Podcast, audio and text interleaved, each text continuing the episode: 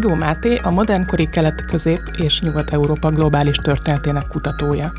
Jelenleg a Bostoni Brandeis Egyetem oktatója. Háború, profit, trianon, hogyan vészelte át a polgárság az első világháborút című könyv eredetileg angolul jelent meg, majd ennek fordítása már magyarul is elérhető. Kötet azzal foglalkozik, hogyan boldogulhatott a történeti Magyarország üzleti elitjének egy része ennyire jól azokban az utódállamokban, ahol a kormányzati propaganda szintjén nem kívánatosak voltak. Rigó Máté ehhez az elzász-lotaringiai régió vállalkozó polgárságának sorsát hasonlította össze az erdélyi mágnásokkal. Mindezt úgy, hogy konkrét személyek, családok, vállalkozások történetét mesélte el példaként. De miért voltak tartósak a német birodalom és az osztrák-magyar monarchia idején kialakult gazdasági kapcsolatok és hálózatok? És hogyan lehetett az, hogy az erdélyi magyar vállalkozók egy része még profitálhatott is Trianonból? És miért volt sokkal jobb sorsuk, mint elzászi társaiké? Ezekről is fogunk most beszélgetni. Sziasztok! Ez a Könyves Magazin podcastje, engem Sándor Annának hívnak, és itt van velem a stúdióban Rigó Máté történész. Szervusz! Szervusz Anna, köszöntöm a hallgatókat, és köszönöm a meghívást. Csapjunk is bele. A, kezdjük azzal, hogy a Trianonról beszélünk, akkor azért az a bevett narratíva itthon, hogy össznemzeti tragédiát mondunk, de úgy tűnik a könyved alapján, hogy azért szétválik az arisztokrácia és a hivatalnokok, valamint a vállalkozó nagypolgárságnak a sorsa. És ezzel azért egyértelműen árnyalod ezt a narratívát. Kezdjük azzal, hogy miért kezdtél el ezzel foglalkozni? Eredetileg a határvárosoknak a sorsa érdekelt, például Kassa vagy Nagyvárad, mi történik ott 1918 után azáltal, hogy megjelenik ott egy határ, és aztán rájöttem, hogy itt egy jóval nagyobb történetet is érdemes elmesélni. Ugye Kelet-Európában nagyon sok határváltozás történik, Nyugat-Európában alapvetően egy nagyobb, ez az elzász lotaringiai.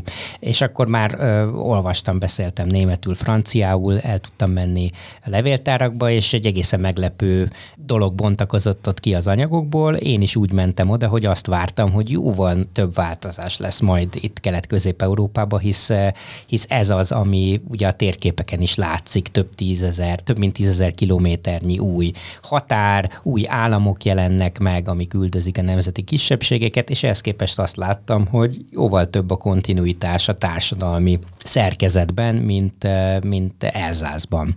Csak a biztonság kedvéért itt helyezzük el a térképen, hogy Elzászlótaringia ez a nyugatnémet és francia határon lévő igen. régió. Igen, igen. Tehát, hogy a hidegháború egyik terhes öröksége miatt még máig has, has, hajlandóak vagyunk, illetve hajlamosak vagyunk úgy gondolni Európa térképére, mint ami az alapvetően kelet- és nyugat-európára oszlik. De ez száz éve ez nem egészen volt így, akkurátusabb egy Közép-Európáról, Kelet-Európáról és egy Nyugat, illetve Dél-Európáról beszélni, és ez a két régió, amit vizsgáltam, ennek a közép-európai régiónak a keleti, illetve nyugati határvidékén helyezkedik el, amit egyrészt kulturális kapcsolatok, a német nyelv dominanciája köt össze, de ha ez még nem volna elég, 1914 és 18 között egy katonai, diplomáciai és gazdasági szövetség is kapcsolja össze a német birodalmat és az osztrák-magyar monarchiát, illetve van egy brutális gazdasági blokád, ami egy, egyfajta gazdasági egységet is képez. Tehát gondolhatunk Közép-Európára úgy, mint az európai eh, egységesülésnek egy eh, gyakran elfeledett, vagy nem szívesen eh, gondolunk rá egy, egy előzménye, egy elég sötét előzménye, hisz ezt alapvetően német fegyverek tartották össze. Mielőtt még itt belevágnánk a, a kutatási eredményeidbe, az érdekelne, hogy ugye most Amerikában tanítasz, aztán majd hamarosan vissza fogsz jönni Európába, de még ott vagy ez Bostonban van a, a Brandeis. Az amerikaiaknak miért, vagy mennyiben érdekes a közép-európai történelem? Sanders Iván irodalomtörténésznek van egy ilyen mondása, hogy Kelet-Közép-Európa több történelmet termelt, mint amennyit meg tud emészteni, tehát bőven jut exportra is, de mondjuk az ironizálást félretéve, hát ugye ez az a régió, itt indult az első világháború, akárhogy is nézzük, itt indult a második világháború, ami aztán Amerika és az amerikai társadalom szempontjából is rendkívül jelentős. Ugye 1989 is, ami egy globális folyamatot indított el, ugye Kínától, Dél-Amerikán át változások vannak, de mégiscsak Kelet-Európára összpontosul, és ugye sokáig azt hittük 2000 után, hogy ez a régió másodlagos fontosságú lesz az Egyesült Államok számára, ez volt az az időszak, amikor ugye kezdtek megszűnni a kelet-európai nyelvek, tanulását biztosító ösztöndíjak, és inkább arabot vagy kínait ösztönzött az amerikai egyetemi rendszer, és hát akkor jött 2022. február, és a, ugye a Oroszország háborúja Ukrajna ellen, ami megint csak azt mutatja, hogy nem lehet elfeledkezni Amerikában sem, sajnos Kelet-Közép-Európáról, és ezzel együtt a régió történelméről sem. Azt írod a könyvben, hogy a kutatásod során hat ország húsz levéltárát túrtad fel de még azt meséld el, hogy hogy volt az, amikor egy kastélyba engedtek be téged? Megnéztem a Google Maps-en, és ez egy kis elzászi falu volt, Reichshofennek hívják, vagy a franciák Reichshofennek mondják, és hát ugye ott nem volt államosítás 1945 után Franciaországban legalábbis az ilyen kis, illetve közepes méretű cégek, mint a The Dietrich család vállalkozásának esetében, és megmaradt máig a, a, a kastély, mint a, a családi vállalkozásnak a központja. Ugye az első emeleten irodák eh, vannak, a felső emeleten lakások, és a, a pincébe pedig a levéltár. Eh, őket nem igazán nem igazán értették, hogy mit is akar valaki itt, hát ennek a vállalatnak irataival, úgyhogy egyszerűen odatták a kulcsokat a levéltárhoz, és mondták, hogy nyugodtan töltsem itt el az időt, de ők négykor innen elmennek, úgyhogy addig van, addig van, van időm. De aztán délbe lejött a, az egyébként annak a gyárosnak az unokája, akiről a könyv is, akivel a könyv is foglalkozik, Henri Melon, és meghívott ott a, a, a kantinba egy, egy ebédre, ahol ő tüntetőleg a munkásokkal együtt evett, mint a vállalatnak a vezérigazgatóját. Próbáltam mutatni, hogy hát itt micsoda, micsoda, micsoda összhang van itt a, a tőke és a munka között. Ez egyébként mennyire bevett, hogy ennyire jól bánnak egy történésztől, aki kutatni megy? Alapvetően inkább egy ilyen román levéltárakban is inkább egyfajta egy ilyen értetlenség van, hogy ez, hát ez miért érdekelhet egyáltalán valakit, vagy amikor Brassóba egy nyári egyetemen románul tanultam az egyetlen magyarországi magyarként, akkor ott a, a, egy helyi újságíró meg is interjú volt, hogy hát ezt, ezt most miért is csinálom, miért nem tanulok valami fejlett országnak a hasznos nyelvét, mondjuk spanyolul, vagy, vagy, vagy olaszul, és miért éppen románul, de inkább ezzel találkoztam, egy egy-két helyen volt az, hogy próbáltak eltanácsolni a témától. Romániába, például a Nagyváradi Levéltárban inkább mondták, hogy foglalkozzak a 16-17. századdal, az a, az időszak az kevésbé átpolitizált, mint a 20-as évek, kevesebb problémám lesz belőle, de ott is inkább így szivarozva adta ezt elő a levéltár igazgatója, hogy ő csak jót akar. Tehát ezek szerint meglepő az, hogy téged egy ilyen gazdaságtörténeti nem tudom, fordulat vagy váltás így érdekel? Tehát, hogy ez nincs annyira kutatva mostanában? Mm-hmm. Nagyon máshogy volt kutatva a szocializmus alatt, amikor ez egy eh, mainstream kutatási irány volt, de nagyon, eh, nagyon sokat írtak, ezzel kapcsolatban nagyon kevesen olvasták, azt gondolom. És én inkább az a generációhoz tartozónak eh, gondolom magam, aminek mégis egy alapvető tapasztalata a 2008-2009-es pénzügyi válság, és az, hogy az a az a rendszer, amit annyira stabilnak hittünk, vagy hihettünk, mégse annyira stabil. És arra való ráeszmélés, hogy pusztán a kultúrtörténet által, ami egy központi módszertana lett a, a történetírásnak, nem tudjuk megérteni a, a minket körülvevő folyamatokat. Tehát én nem sorolom magam egyébként a gazdaságtörténészek közé, én azt próbálom elmondani a könyv által is, hogy a gazdasági folyamatok azok hogy hatnak szélesebb társadalmi csoportokra, és hogy miért releváns akár a, a, a mainstream eh, diplomatákra, miniszterelnökökre, összpontosító történetírás szempontjából is, akár mondjuk egy erdélyi bőrgyár története. Hogyan hat ez vissza a nagy központi elbeszélésekre? Tehát a nagy történet érdekel. Oké, okay, akkor kezdjünk bele a nagy történetbe. Egy picit már az előbb szóba kerül, de egy kicsit alaposabban tudnál arról mesélni, hogy miért pont ezt a két régiót hasonlítottad össze? Tehát, hogy mik itt azok a, nem tudom, nemzetiségi, vagy, vagy üzleti, vagy politikai vonatkozások, amik érdekessé teszik, és egymás mellé tehetővé teszik őket? ki kellett ásni ezt az egész Közép-Európát a hidegháborúnak a, a romjai alól. Ez volt az első nagy feladat, és akkor valóban nagyon sok hasonlóság mutatkozik, akár a német nyelv súlya, a zsidóság városon belüli vagy gazdaságon belüli szerepe, a különféle kormányzatok, akár a román magyar vagy a francia-német kormányzat nagyon hasonló reflexei egy ilyen multietnikus régióval kapcsolatban, a nagyon mély hát szkepszis, vagy egyfajta félelem ezektől a régióktól a központi kormányzatokba. De mi, visszatérve a kérdésedbe, miért is ez a két régió? Ugye Nyugat-Európában ez az egyetlen nagyobb határ változás, ami történik, és engem az érdekelt, hogy miért vannak folytonosságok, miért van folytonosság olyan régiókban is, amiket általában a változással azonosítunk. Tehát például Veszprém megye, vagy az Észak-Dunántúl esetében nagyon könnyen ki lehetne mutatni, hogy hát ugyanazok a, a, a reflexek, ugyanazok a, az elitek uralkodnak 1918 előtt, mint után, de hát hogy ott nincs is akkora nagy változás. Nyilván vannak forradalmak, de hogy alapvetően nincs határváltozás, nem jön be egy idegen hadsereg, míg azt gondolom mindig az a kihívás, hogy ott meglátni a folytonosságot, a, ahol a legtöbb ember csak változást lát. És ezért érdekelt ez a két régió. Ugye hát Erdély a magyar nemzetállam története szempontjából is az egyik legsúlyosabb területi veszteség, tehát valóban nem egyértelmű, hogy, hogy ott, ott, ott miért is lenne e, kontinuitás, és mondom, én is, amikor elkezdtem a kutatást, nem gondoltam, hogy ezt fogom találni, de aztán ezt a történetet kellett megírni, hisz ezeknek a családoknak és vállalkozásoknak a története mégis abba az irányba mutat, hogy e, nincs komoly változás gyakorlatilag az 1940-es évekig.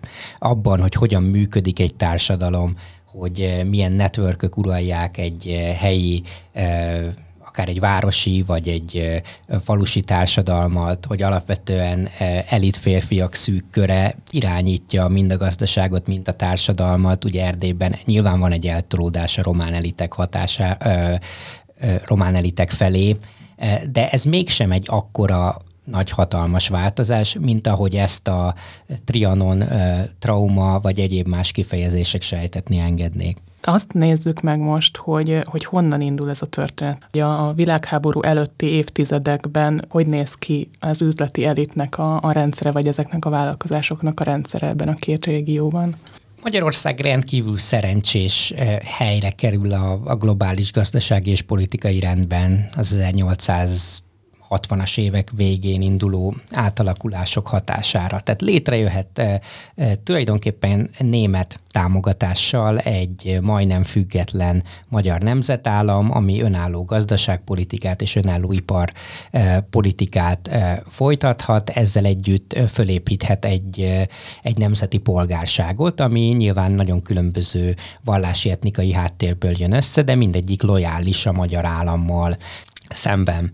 És ez az, amit tulajdonképpen a magyar elitek elég könnyelműen azt gondolom eljátszanak 1914-ben azáltal, hogy nem késleltetik jobban, nem tesznek meg mindent azért, hogy ne lépjünk be egy olyan világháborúba, ami akkor is, ha megnyerjük, akkor se, mint ahogy ezt már a kortársak is látták, semmilyen előnnyel nem kecsegtet Magyarország számára. Ezzel együtt a a iparosodás bölcsője, ugye Közép-Európa nyugati végei, Elzász Lotaringia egy sokkal kedvezőtlenebb helyzetbe találja magát ugyanennek a 19. század végi átalakulásnak eredményeképpen. Egy határrégió lesz, egy tisztázatlan politikai csatározás közepén találja magát gyakorlatilag 1871-től, 70-től egészen 1910 8-ig, de akár mondhatjuk, hogy ez az 1940-es évek közepéig. Elzászt akár ma a, a, a kiváló fehér borokról ismerhetjük, és valóban az van, hogy ez egy gazdaságilag alapvetően Németország déli részéhez kapcsolódó agrár és ipari régió, ahol a máig egyébként a falvakban egy német dialektust beszélnek, de ezzel együtt, a, a, a, ha nemzeti öntudatról beszélünk, akkor inkább a francia tudat az, ami dominál Elzászban, és ugye ez aztán mindkét nemzetállamnak, Franciaországnak és Németországnak is rendkívül sok okot ad arra, hogy követelje a régiót. Ugye többek között itt születik meg a, a, a Marseillez is, a, tizen, tehát a, ugye a forradalom, ez a nagy francia forradalmat követő háborúskodások hatására, tehát ez egy, igen, ez egy ilyen régió, ami alapvetően a autonómiában érdekelt, de ez se a francia állam, se a német birodalom nem adja meg neki. Írsz arról a könyvben, hogy, hogy egyáltalán nem olyan egyértelmű, hogy miközben van egy ilyen prosperáló időszak is, mondjuk itt a, az osztrák-magyar monarchiában, hogy kialakulnak-e üzleti dinasztiák, és hogy ezt erről mesélj egy kicsit, hogy mit jelent ebben a szövegkörnyezetben az, hogy üzleti dinasztia, hogy mi kell a felépítéséhez, és hogy mondjuk az első világháború kitöréséig mennyi lehetőségük volt erre, hogy ezek létrejöjjenek mindenképp az látszik, hogy klasszikus üzleti dinasztiákról elsősorban Közép-Európa nyugati részén lehet beszélni több évszázadokon átnyúló dinasztiákról, ugye az említett kastély tulajdonosai a Dietrich család, ők eredetileg Didier, egyébként hugenották, akik úgy menekülnek Elzászba a, a vallás háborúk során, és ott egy kis acélkészítő vasöntödét üzemeltetnek, ami, ami sikeres lesz, de alapvetően egy közepes méretű vállalkozás, Strasbourg polgármesterét adják, az egyik ősüket lefejezik, a jakobinusok, minden vagyonukat elveszik, de aztán mindent visszakapnak gyakorlatilag már Napóleon alatt, és, és, és rendkívül sikeresen betagozódnak a, a, a francia államba, és utána ugyanilyen sikeresen őrzik meg a gazdasági befolyásukat a német birodalomba, talán ez már a hatodik generáció az 1870-es években. Ekkor még nem ennyire totalizáló az államoknak az elvárása, vagy a német birodalomnak az elvárása az alatvalói politikai állásfoglalásával kapcsolatban, tehát ez a Eugene de Dietrich, akiről írok, ő francia zászlót tart az irodájába, ami a német birodalom területén van, egy emlékművet emel a francia hadsereg tiszteletére Elzászban, ugyancsak a német birodalom területén, ő is ugye harcol ebbe a háborúban, tehát hogy, hogy ott, ott látunk egy ilyen kontinuitást, és ugye egészen máig, addig a déd vagy ők unokáig, aki egyébként beházasodással kerül a családba, és ugye itt a nők szerepét is szeretném kiemelni, tehát hogy akár a vagyon megtartásában, vagy a tőke növelésében ezek a házasságok, ezek rendkívül, rendkívül fontosak annak, annak ellenére, hogy az üzleti iratokból szinte hiányoznak a nők. Holott, hogyha a családok történetét vizsgáljuk, akkor sokszor teljesen egyértelmű, hogy itt, hogy itt a, a, akár a társadalmi vagy politikai beágyazottságuk szempontjából, például abból a szempontból, hogy ezek az elzászi dinasztiák olyan sikeresen tudtak jelen lenni a német birodalomban, a nők szerepe akár a, a, az egyházakon keresztül, hogy hogy mediálták ezeket a férfiak közötti politikai különbségeket rendkívül egyértelmű váltás, Magyarországon mi történik. Tehát itt ugye azt látjuk, hogy természetesen vannak görög, örmény, zsidó eredetű nagy gabonakereskedő családok, természetesen már a 19. század elején ezek kiemelkednek, de az igazi nagy jump vagy ugrás az a kiegyezés után történik meg, ahol alapvetően a kormányzat próbál felépíteni egy hozzá lojális üzleti elitet, akik gyakran nem a az üzleti életből jönnek. A Korin család, egy híres rabbi család, jogász család már ugye a, a rabbi utáni második generáció Korin Ferenc, aki relatíve idősen, tehát már középkorúként kerül be a, a, az üzleti elitbe, mint a Salgó Terjáni Kőszínbánya RT-nek a tagja, és aztán az ő fia, illetve a Korinék esetében láthatunk egy ilyen dinasztiaépítésre irányuló tervet, de ugye ezt mitől leg, mit töri leginkább keresztbe a második világháború, a holokauszt, illetve az államosítás. Tehát, hogy azt látjuk, hogy Kelet-Európa egy olyan gyorsan fejlődő régió volt, ami talán leginkább mondjuk akár a korabeli orosz birodalomhoz, vagy akár jelenleg egy kicsit távolabbi példa Kínához hasonlítható. Tehát itt nagyon gyorsan emelkedtek föl állami támogatással az üzleti elit köreibe férfiak, családok, hogyha tágabban fogalmazok, de aztán ezt a dinasztia építést ketté töri a, az 1940-es évek tragédia hulláma. Ha megnézzük ennek a két régiónak a, az üzleti elitjét, akkor ilyen etnikai nemzetiségi hovatartozás szempontjából, így az, a, ebben az elit rétegben, így hogy látjuk, hogy hogyan aszlanak meg ezek a csoportok? Mindenhol a 19. századi Európában, de akár még a gyarmatokon is a kereskedelem és az üzleti élet gyakran kerül közvetítő csoportoknak a, kezében. Ezt látjuk az orosz birodalomban, akár a németek, örmények, az osztrák-magyar monarchiában a zsidóság, örmények, németek, vagy akár egészen távoli példa Dél-Kelet-Ázsiában a, a kínai kisebbségek a, a brit gyarmatokon, Szingapúrtól kezdve a, a, a Maláj félszigetig. Tehát, hogy nyilván van egy ilyen vetülete a monarchia, illetve Közép-Európa történetén belül is. Ugye itt kiemelendő a, a zsidóság szerepe, de ugye nem egyszerűsíthető le arra, hogy, hogy az egész üzleti elit zsidó lett volna, illetve arra meg főleg nem, hogy a zsidóság többsége az üzleti elit vagy a, vagy a, vagy a nagypolgárság körébe tartozott volna.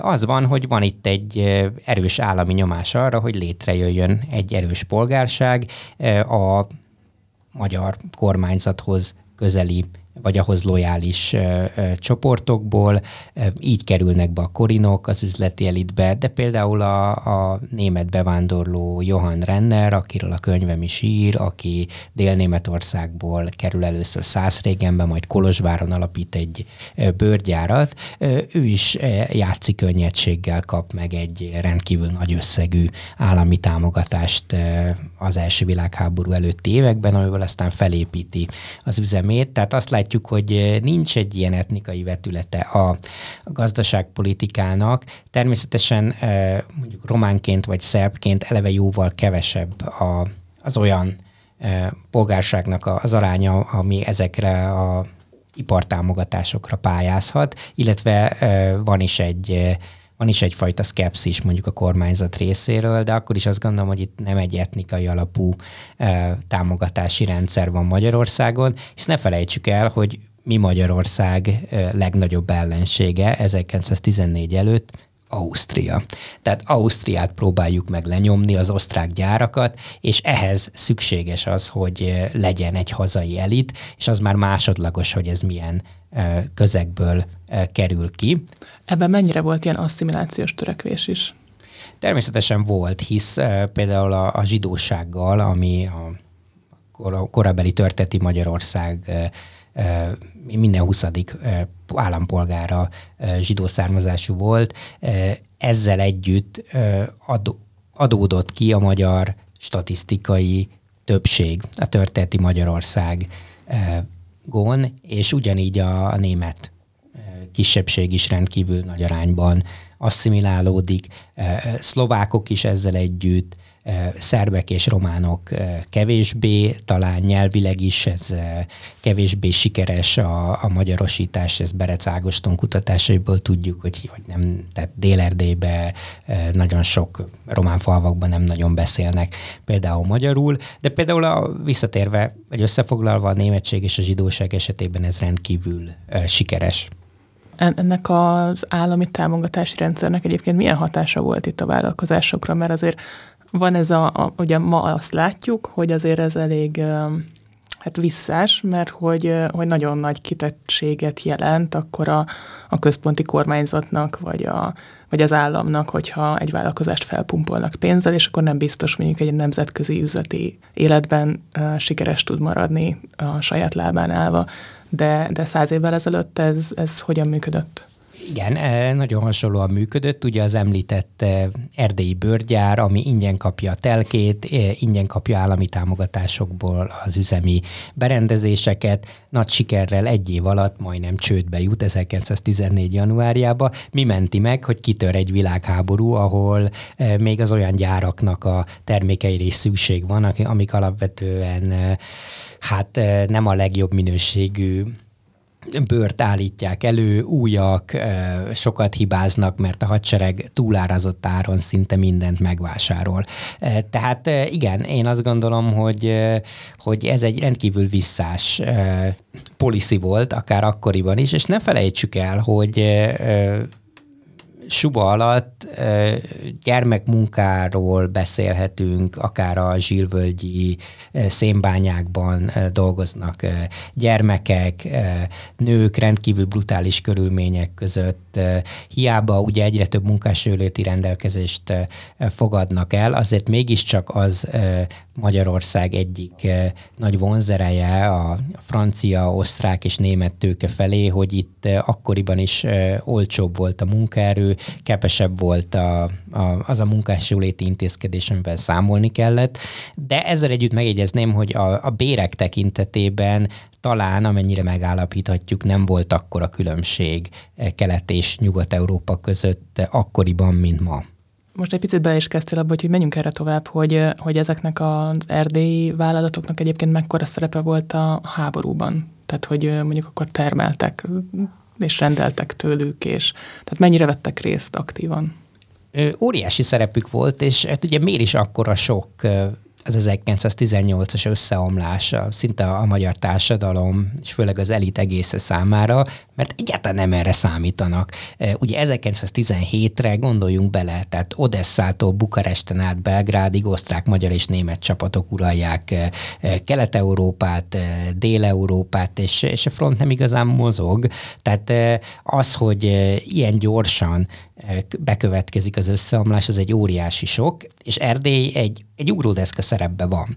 Tehát az erdélyi vállalkozók többek között a, a említett renderbőrgyár, de Korin Ferenc is azt gondolják, hogy majd Erdély, illetve Dél-Magyarország lesz az az ugródeszka, amin keresztül a német és az osztrák tőke majd úgymond kolonizálja a Balkánt, illetve egyébként Törökországgal kapcsolatban is rendkívül nagyra törő magyar gazdasági tervek vannak.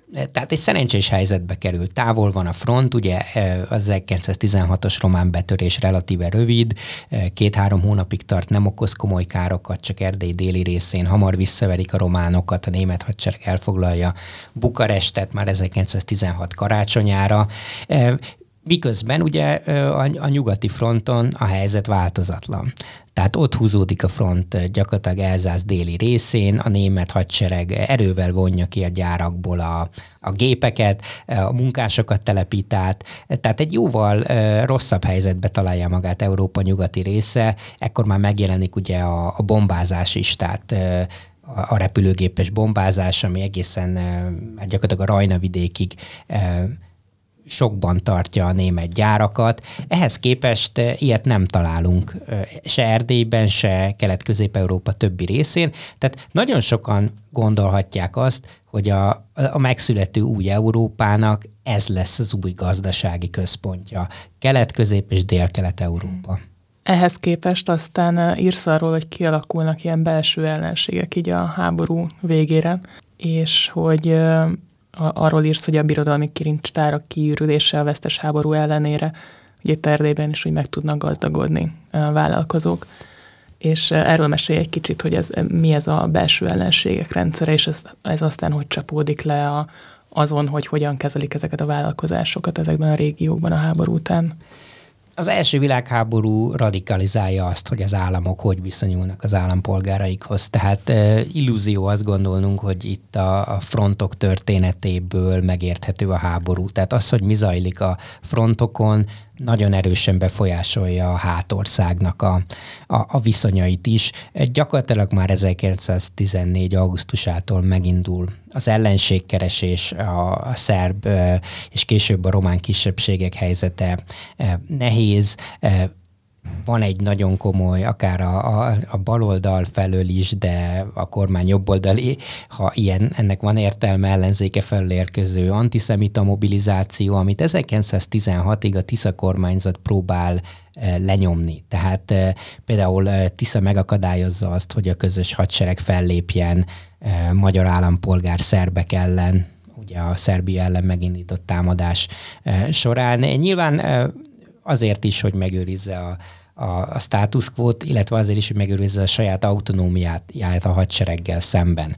A német birodalomban nincs ilyen ellensúly, tehát a gyakorlatilag 1914. augusztusa óta egy, egy kezdete óta egy, egy katonai diktatúra van, akár a hátországban is, ami különösen olyan régiókban, mint Elzász-Lothringia jelentkezik nagyon erősen, tehát a hadsereg eh, kilakoltat eh, több ezer embert, internáltatja az elzászi elit jelentős részét eh, Németországba, vegzálja azokat, akik az utcán franciául beszélnek, holott ez az anyanyelvük, közel van a front, és, és, és, és ilyen félelmek vannak, hogy esetleg árulás bekövetkezhet. Magyarországon mit látunk? Hogy vannak hasonló folyamatok, de leginkább 1916-tól a román betörés radikalizálja a magyar kormányzati eh, politikát, van egy kormányváltás is, a hadsereg vezetése is eh, megváltozik, és nagyon könnyű ráhúzni a, a román támadást az erdélyi román kisebbségekre, még akkor is, hogyha ezt a, a maguk a románok, a román hadsereg konstatálja, hogy hát nem igazán akarnak velük menni ezek az erdélyi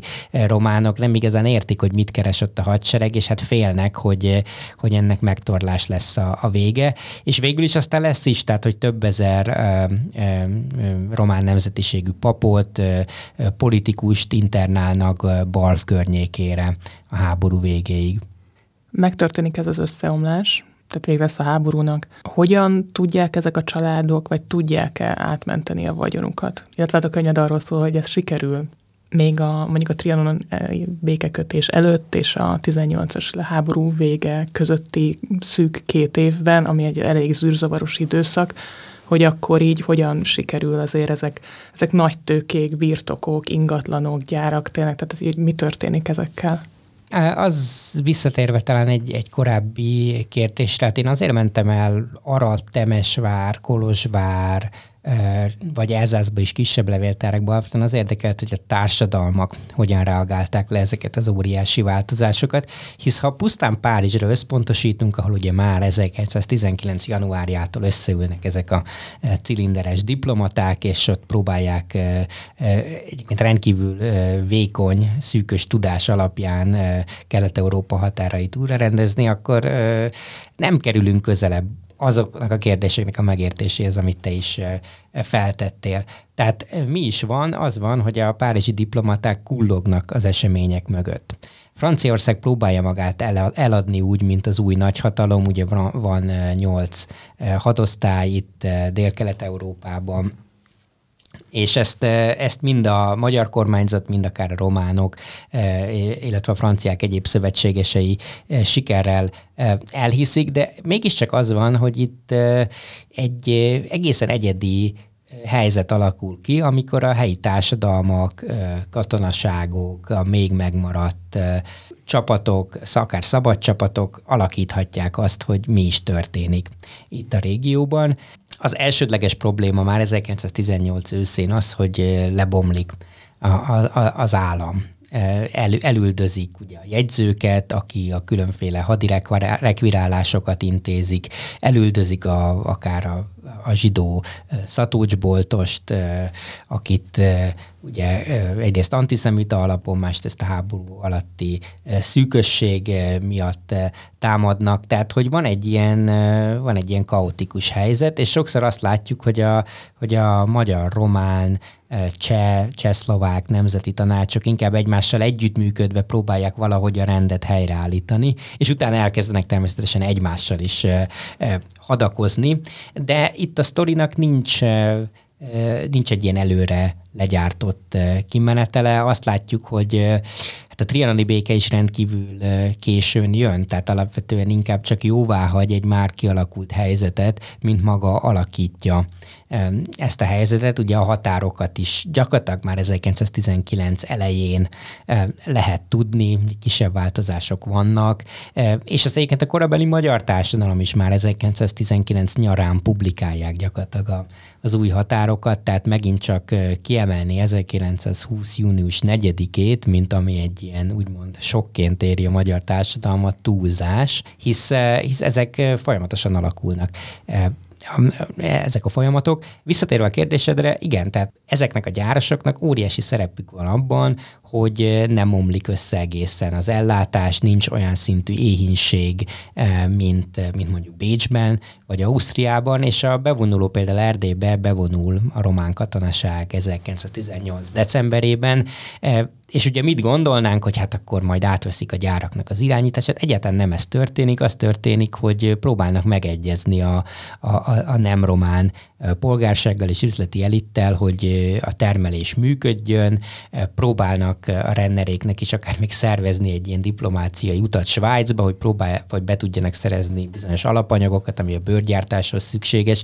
Nem akarják azt, hogy itt több ezer munkás munkanélkül legyen egy forradalmi szikrákkal teli időszakban, tehát a, a, a bevonuló román seregeknek is a status quo az érdekük, és ez nagy autonómiát ad például a Renner bőrgyárnak is, ami kirúgott magyar tisztviselőket tud alkalmazni, többek között Kumbéla bátyját, is miközben a román hadsereg éppen Kumbéla ellen harcol. Tehát, hogy itt nem egy olyan egyértelmű, hogy, hogy mi zajlik. Románia és Magyarország határai gyakorlatilag 1910 kilenc nyaráig átjárhatóak, ott bizonytalan, hogy, hogy mi is lesz, tehát ez a Nagyvárad, Temesvár, Arad vonalon, tehát, hogy, hogy itt a helyi társadalmaknak óriási szerepük van abba, hogy milyen lesz az az új világ, ami kibontakozik.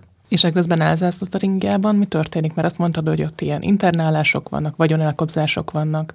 Igen, tehát lehet, hogy a franciák nagyon sok mindent terveztek eh, Kelet-Közép-Európával kapcsolatban. Ezt nem tudták megvalósítani, hisz nem volt itt a hadsereg, ami egy túlsúlyt képezne akár a román, csehszlovák vagy magyar csapatokkal szemben, míg Elzász-Lotaringiában ez megvan. Ugye ez egy jóval kisebb régió, kb. két millió a lakossága, nagyon közel van a fronthoz, tehát könnyen eljárt, könnyen, könnyen folytathat Franciaországot erőpolitikát. Tehát már gyakorlatilag a kompiányi fegyverszünet, ami 1918. november közepén történik, bevonul a francia hadsereg Strasbourgba, és egy hétre rá elkezdi az összes németnek a a módszeres kitelepítését.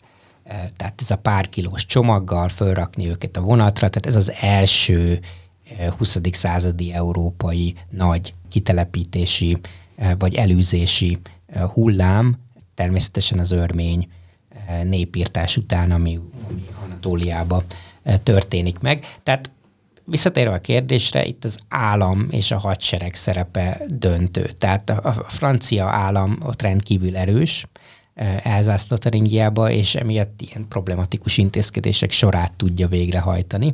Hisz attól félnek, ugye ez a versenyfutás az idővel. Mi van, hogyha Woodrow Wilson amerikai elnök tényleg komolyan veszi, hogy népszavazást kell tartani Elzász Lotharingiába a régió hovatartozásáról, akkor ott van, ugye riogatnak 400 ezer német, valójában alig több mint 100 ezer volt, akkor ők majd befolyásolják ezt a, a választásnak az eredményét, tehát hogy, hogy meg kell tőlük szabadulni E, minél előbb. E, és ugye hadi állapot van, és a hadi jog jóval többet tesz lehetővé, mint egy e, már békebeli állapot. Tehát, hogy jóval több felfordulást tapasztalunk ott. Természetesen a németek vagyonát is kisajátítják. Most egy kicsit itt ugrálunk a két régió között, tehát hogy csak mert behoztad ezt, hogy ott a központi kormányzás meg hadsereg mennyire erősen befolyásolja, hogy mi történik ezek a francia, ezzel a részeken. De hogyha visszamegyünk a erdélyi területekre. Ugye mondtad, hogy ott is a hadsereg azt akarja, hogy alapvetően normális, békés állapotok legyenek.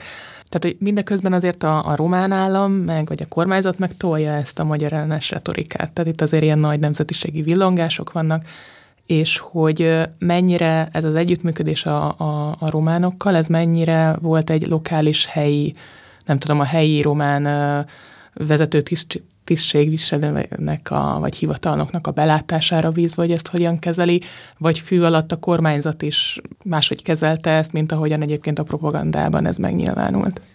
Nagyon jó kérdés. Természetesen egyáltalán nem volt hiány magyar ellenes vagy zsidó ellenes tervekből a román elit köreiben, és bizonyos szempontból, ami Erdélybe történik 1918 őszétől 1919 nyaráig leírható nem csak a magyar-román háború, hanem egy, egy ilyen polgárháborús viszony is van, helyi szinten akár még népírtást is felróhatunk mindkét fél részére, tehát, tehát nagyon brutális megtorlásai vannak akár ezeknek a, a, a 18 őszi rablásoknak, villák és kastélyok kifosztásának, mind magyar, mind román részről. Sokszor ez a korai erőszakos cselekedeteknek a hulláma, ez egy inkább a szegények és mindenki más csatározásáról szól, tehát hogy ott nem mondhatni, hogy itt egy csak magyarok vagy románok loptak volna. És utána viszont a román hadsereg és a román kormány valóban úgy indul neki, hogy hát itt akkor románosítani fogja Erdélyt. De mi is történik? Ugye Zsilvölgyének a bányái pont ott vannak a, a a korabeli román-magyar határon. Ez egy multietnikus régió, tehát ukrán, orosz, olasz, lengyel, zsidó, magyar, román, német bányászok vannak ott. Ez egy nagyon kemény társaság, és ugye a román hadsereg bevonul, és ott szépen elkezdi leváltogatni a szakmunkásokat, a gyárvezetőket, és egy olyan sztrájk hullámot kap a nyakába, ami szénhiányhoz vezet egész Erdély esetében. Ugye akkoriban vasúttal mozognak a csapatok, tehát a román csapatok elő nyomulása kerül veszélybe azáltal, hogy úgymond újat húznak a munkássággal Zsilvölgyében. Tehát nagyon hamar pofonokat kap a román állam. Egyrészt tehát ezek a helyi társadalom felől érkező pofonok, a munkásság felől érkező pofonok, akár a, a magyar-német gyárosok felől érkező pofonok, akik egyértelművé teszik, hogy hát hát akkor nem lesznek áruk piacon. Nincs román tőkés, komoly tőkés osztály, Románia egy elszegényedett, alapvetően kirabolt ország, ezt ne felejtsük el, tehát hogy ott nagyrészt a német hadsereg két éven át minden erőforrást Romániából kivon a háború folytatása érdekében, és ez tulajdonképpen Magyarországon csattan, amikor aztán a román hadsereg a Kumbéla bolsevékjainak leverése ürügyén bevonul egészen Budapestig, és itt szereltet le gyárakat. Nagyon sok belső korlátja van annak, hogy mit tud megcsinálni a román kormányzat, és még egy mondat, és erről beszélünk hosszabban, és természetesen a franciák is paradox módon, lehet, hogy majd ki kell fejteni, inkább önmérsékletre intik a románokat. Akkor fejtsd ki. E, miről is van szó? E, e, Franciaországnak gazdasági értelemben az orosz birodalom sokkal fontosabb ekkoriban, mint az egész francia gyarmatbirodalom. Tehát jóval több francia befektetése van Oroszországban, beleértve természetesen Ukrajnát, és a, és a balti államokat is, de a orosz, Európa Oroszországot elsősorban, mint az egész francia gyarmatbirodalomban és az egy óriási érvágás, tehát a francia GDP 5-6 százalékát érinti az, amikor Lenin az összes francia vagyont államosítja, illetve a, ugye a, a szovjet Oroszországba hatalomra került bolsevikok, emiatt Franciaországnak az az érdeke, hogy minél nagyobb hadseregek minél gyorsabban hatoljanak be orosz területre, váltsák le a bolsevikokat, és ebbe a frontba kulcs szerepet játszik Románia hisz határos Oroszországgal innen lehet egy nagyszabású támadást akár végrehajtani, gondolják a franciák. És ezért erőltetik például a Temesvár-Arad-Nagyvárad vasútvonal Romániához kapcsolását annak ellenére, hogy itt nagy részt magyar lakosságúak ezek a városok, hisz a Szovjet-Oroszország felé ez egy, ez egy nagyon fontos katonai felvonulási útvonal, ez a vasútvonal. Most a franciáknak nem az az érdekük, hogy itt még több felfordulást legyen Erdélyben e, és a megszállt osztrák-magyar területeken azáltal, hogy itt a románok egy belső háborút vívnak a társadalom jelentős részét alkotó e, magyar, német, zsidó kisebbségekkel szemben. Ez az első érve. A második pedig az volt, hogy a franciák középtávon legalábbis szerették volna megkaparintani ezeket a e, nagy, illetve középes méretű magyar vállalatokat, bányákat, gyárakat, és nem akarták azt, hogy ez egy kisebb alárendelt szövetségesük a románok kezére kerüljön. Ugye a Trianon eh, narratívához hozzátartozik az is, hogy ezek a határok annyira masszívak voltak, hogy tényleg mint egy ilyen palos csapás így széttörik a, nem csak a vasútvonalaknak az átjárhatóságát, hanem akkor az üzleti kapcsolatokat is, vagy bármiféle kapcsolatnak az átjárhatóságát. Te ezzel ellentétben azt mondod, hogy az osztrák-magyar monarchia és a német birodalmi üzleti hálózatok azok átmentődnek a trianoni döntés utánra is. Tehát ugye mi is a nagy, egyik nagy célja a magyar gazdaságpolitikának 1918 előtt megvédeni a magyar ipari termelést a cseh és osztrák versenytől. Ez megvalósul az új határokkal, hisz nagyon komoly vámhatárok alakulnak ki, és például a erdélyi gyárosok egy olyan államba kerülnek, Nagy-Romániába, ami nagyrészt agrárállam, ahol ők jelentik az új elitet, nem kell számolniuk már a bécsi és a budapesti vagy prágai versennyel, hisz olyan magas vámokat alkalmaz Románia, ami paradox módon éppennek a magyar, német, zsidó polgári elitnek kedvez. És ugye mivel nincs román gazdasági elit, emiatt a, a román ipari termelést elősegítő, illetve a román elitet kialak, e, elit kialakulását segítő ipartámogatásokat is ezek a cégek kapják meg. Tehát például a Renner bőrgyár ekkor fut fel Farkas Mózes magyar zsidó vezérigazgató vezetésével, ekkor válik egy, egy tényleg nagyon nagy és országos jelentőségű üzemmé az 1920-as évek közepén román hitelekből.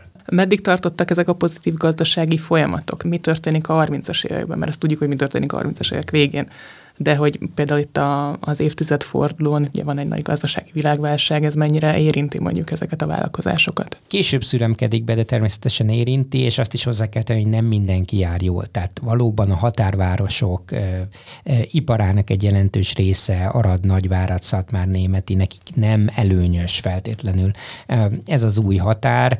És ugye mi történik, hogy a 30-as évek közepére felnő egy új román gazdasági elit, eh, ami rendkívül antiszemita, rendkívül magyar ellenes, és a, a korabeli e, jobbra tolódott politikai életben át tud verni ilyen e, numerus vallahicusnak e, nevezett számokat, ami még jobban erősíti ugye a románság gazdasági szerepét. De ezzel együtt komoly változások nem történnek, tehát a magyar tulajdon megmarad, akár a zsilvölgyi bányákban, akár Kolozsváron, akár Aradon, Temesváron, tehát nagyon sok minden nem tud történni. Ugye gyakran elfelejtjük, hogy ez a két háború közötti időszak, ez egy rendkívül rövid időszak gazdasági vagy társadalmi változások szempontjából. Tehát ahogy számoljuk, 19 év, 20-22 év, de a 20-as évek elején is ugye az, hogy mikor szilárdulnak meg ezek a, határok, tehát hogy itt olyan gyors változások nem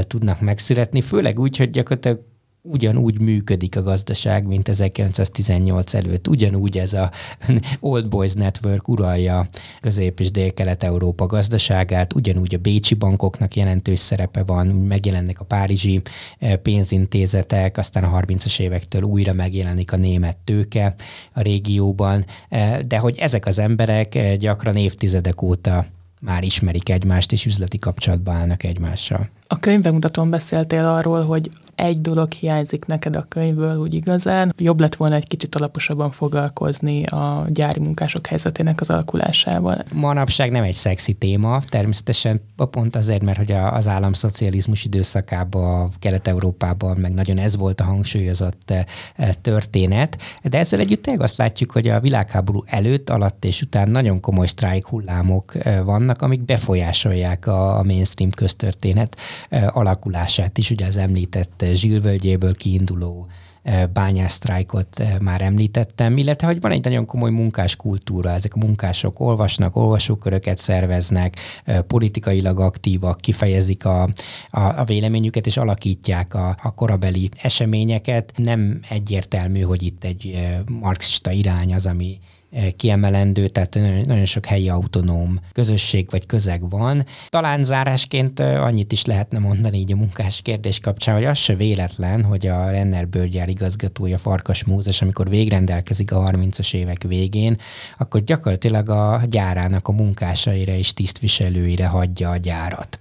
És azt mondja, hogy a profitokból egy eh, munkás üdülőtelepet kell létesíteni valahol a Kolozsvár fölötti hegyekbe, és ezt azok a munkások és tisztviselők vehetik igénybe, akik már tíz éve a gyárba e, dolgoznak. Tehát, hogy a, a, van egy ilyen ipari e, paternalizmus is, vagy a gyárasok felől kiinduló paternalizmus is, ami valahogy a, a munka és a tőke megbékítésére irányul. Ami megint csak azt mutatja, hogy súlya van ennek a csoportnak, súlya van a munkás önszerveződésnek. Ebből a kicsi, de mégiscsak egy prosperáló időszakból egyébként látszik ma bármi, mert vagy, vagy teljesen lenullázta a második világháború, meg utána ez a szovjet időszak. Látszik, de például rendkívül romos állapotban vannak mind Elzászban, mint Erdélyben ezeknek a az egykor áhított és nemzetközi versengés tárgyát képező gyáraknak a, az üzemei. Tehát a most már Dermatának hívott egykori Renner bőrgyár épület együttese leromlott állapotban van. De működik még egyébként? Azt hiszem, hogy most éppen csődbe van. Ugyanígy a, a, a zsilvölgyi bányák is tulajdonosra várnak, nagyon kis üzembe, ütembe zajlik a termelés, de mi is az, ami látszik? Hát ugye át, a gazdaság is átalakult, tehát hogy Kolozsvár a, a román kormányzati intézkedések miatt egyfajta IT központtá válik, ahol, ahova rendkívül sok francia és spanyol programozó jön be, akik gyakorlatilag minimális vagy, vagy semmilyen adót nem fizetnek. Tehát, hogy újra ez a fajta prosperálás megmarad a városi tehát Kolozsvár ugyanúgy egy prosperáló város, mint ahogy mondjuk a század elej előn volt, és Strasbourg ugyanúgy egy prosperáló város, csak, csak a gazdaság szerkezete változott meg. És a franciáknál ez mennyire egy ilyen feldolgozott múlt, hogy ők ott miket csináltak a németekkel? Nem feldolgozott és, és nem népszerű. Ugye mi is van, hogy Franciaország azért rendkívül sokat szenved az első világháború és a második világháború alatt is, tehát hogy ott ez egy elfeledett történet, hogy mit is, amikor Franciaország mint elkövetőként lép föl, és tényleg ezek a mondhatni, hogy németek deportálása, kisajátítása, ez egy nem a legdicsőségesebb lap a francia történelem könyvében, Erről helyi szinten írnak, de a nagy nemzeti narratívában ez, ez nincs meg. Hát lényegében azért is, mert utána ugye jön 1940, nagyon hamar Elzász Lotaringiát újra. A német birodalomhoz csatolják, és sokszor ezek az előzött elzásziak lesznek a legbrutálisabb nácik a második világháború alatt.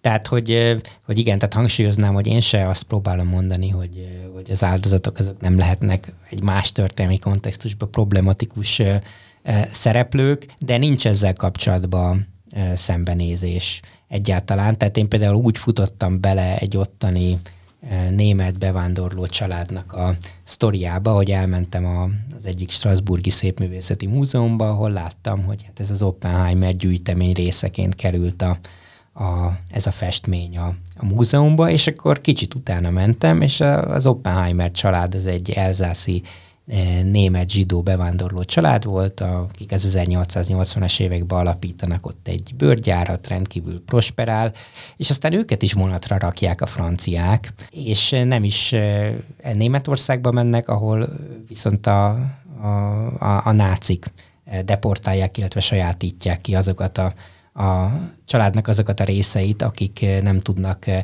elmenekülni, és végül egy New Yorkban élő leszármazott, aki még Strasbourgba születik, ő adományozza ezt a képkollekciót a Strasburgi Múzeumnak, ahol semmilyen feltüntetése nincs annak, hogy alapvetően a franciák elűzték ezt a családot 1919-ben eh, Strasbourgból, vonatra rakták őket. Lassan lejár az időnk, úgyhogy köszönöm szépen, hogy eljöttél Máté, és meséltél ezekről, mert ez valahogy azt éreztem végig, miközben hallgattalak, hogy ez így a legjobb módon vezet rá arra, hogy muszáj árnyaltan gondolkodnunk, ez, főleg ezekről az űrzavaros időszakokról. Mindig gyanúsak a túlságosan elvágólagos, vagy jó-rosszra kihegyezett narratíváink egy a történelmi múlttal kapcsolatban. Köszönöm a meghívást. És köszönöm szépen nektek is hallgatók, hogy velünk voltatok. Ez volt a Könyves Magazin podcastje. Hallgassátok a többi műsorunkat és Sziasztok!